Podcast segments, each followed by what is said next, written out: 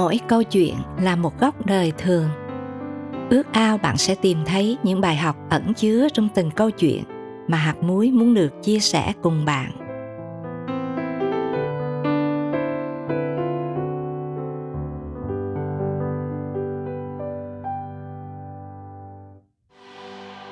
Có lẽ không ai trong chúng ta muốn sống trong thế giới phàn nàn.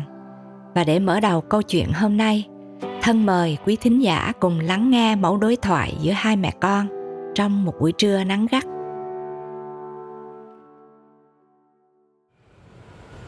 Tiếng cô gái cầu nhàu, mệt muốn đứt hơi, trưa nắng chang chang mà còn kẹt xe. Người mẹ lắc đầu nhìn con gái, chán thiệt, sao mưa nắng gì cũng nghe con phàn nàn. Cô gái chau mày, thì mẹ cũng vậy, mẹ vừa phàn nàn con đó thôi.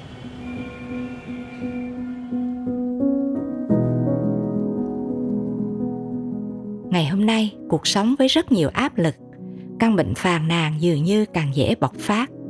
Một số người xem phàn nàn như một cách để xả stress. Người ta thường phàn nàn về giá cả leo thang, thời tiết bất thường, về khói bụi, tắc đường, con hư, chồng hờ hững, cả một danh sách dài. Còn một số khác thì thốt lên lời phàn nàn để tìm kiếm sự đồng cảm từ người đối diện. Và cũng có người sử dụng lời phàn nàn như một cách để phiền trách hoặc đổ lỗi cho người khác. Một trong những điều gây khó chịu trong lỗ tai, đó là lời phàn nàn. Dù vậy, mỗi ngày chúng ta phải tiếp nhận không biết bao nhiêu lời phàn nàn từ những người chung quanh và có khi là từ chính mình. Nhiều lúc nó được tuôn ra như một thói quen, đến nỗi người nói lẫn người nghe cũng không còn nhận ra đó là lời phàn nàn. Nhưng nếu để ý, chúng ta sẽ thấy rằng có những cuộc chuyện trò mà thời gian phàn nàn đã chiếm hơn 50%. Vì ngoài việc phàn nàn về chuyện bệnh tật, mập, ốm, là hàng khối lời phàn nàn về mẹ chồng, em dâu, về ông sếp khó tính, về nhân viên biếng lười và vô tình, những gì diễn ra trong cuộc sống theo thói quen đều bị tẩm gia vị phàn nàn trước khi phát ra thành lời. Thật không hay nếu chúng ta cho rằng phàn nàn là điều bình thường trong cuộc sống và tiếp tục dung dưỡng nó, vì lời Chúa dạy rằng phải bỏ khỏi anh em những sự cay đắng, buồn giận, tức mình, kêu rêu, mắng nhiếc cùng mọi điều hung ác. Ê-phê-sô đoạn 4 câu 31. Công tâm mà nói, nếu được chọn, sẽ không ai muốn chọn sống chung với người có tính phàn nàn.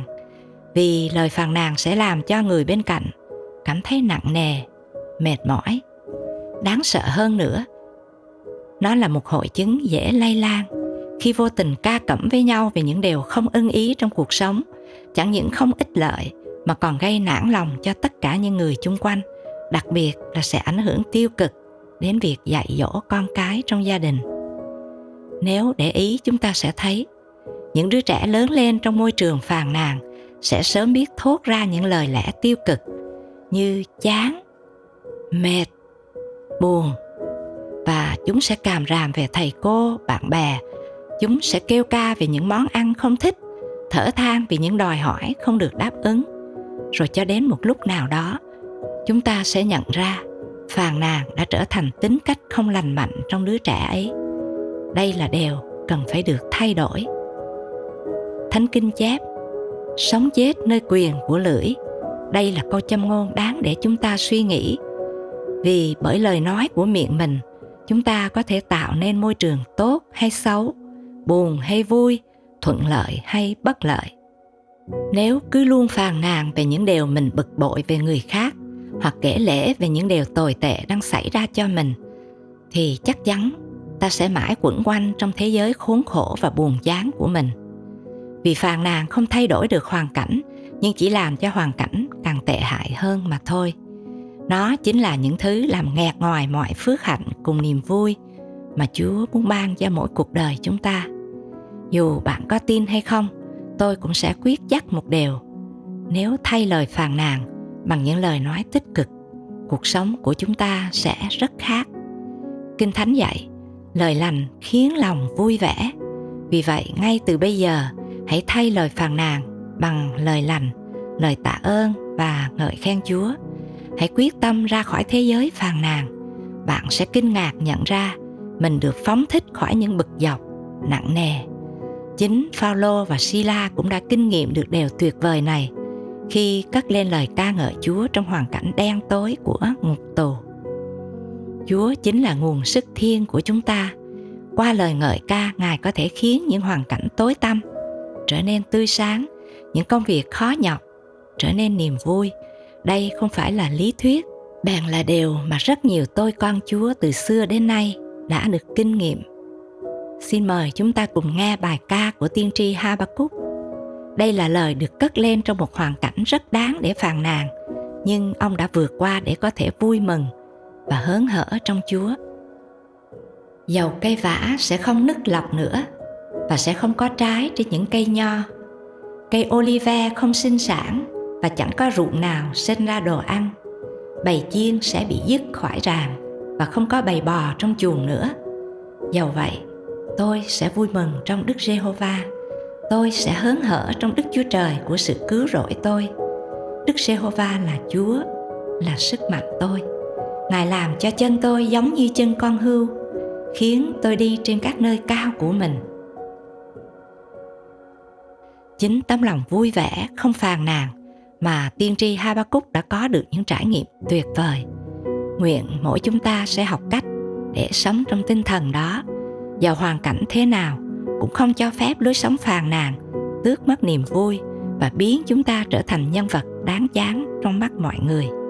Hãy quyết tâm thay lời phàn nàn bằng những lời tốt lành, vì Thánh Kinh chép: lời lành giống như tàn ong, ngon ngọt cho tâm hồn và khỏe mạnh cho xương cốt. Châm ngôn đoạn 16 câu 24.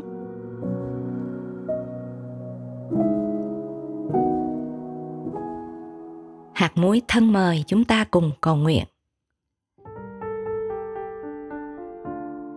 Lạy Chúa, xin Ngài cất đi thói quen phàn nàn trong mỗi chúng con. Xin hãy giữ miệng con và canh cửa môi con. Giúp chúng con biết nói lời xây dựng thay vì chỉ trích. Giúp chúng con biết nói lời khích lệ thay vì chê bai. Để tâm lòng chúng con và cả những người quanh chúng con đều được vui vẻ. Và để mỗi chúng con được đơm bông kết trái cho Ngài. Con cầu xin trong danh Chúa Giêsu Christ. Amen.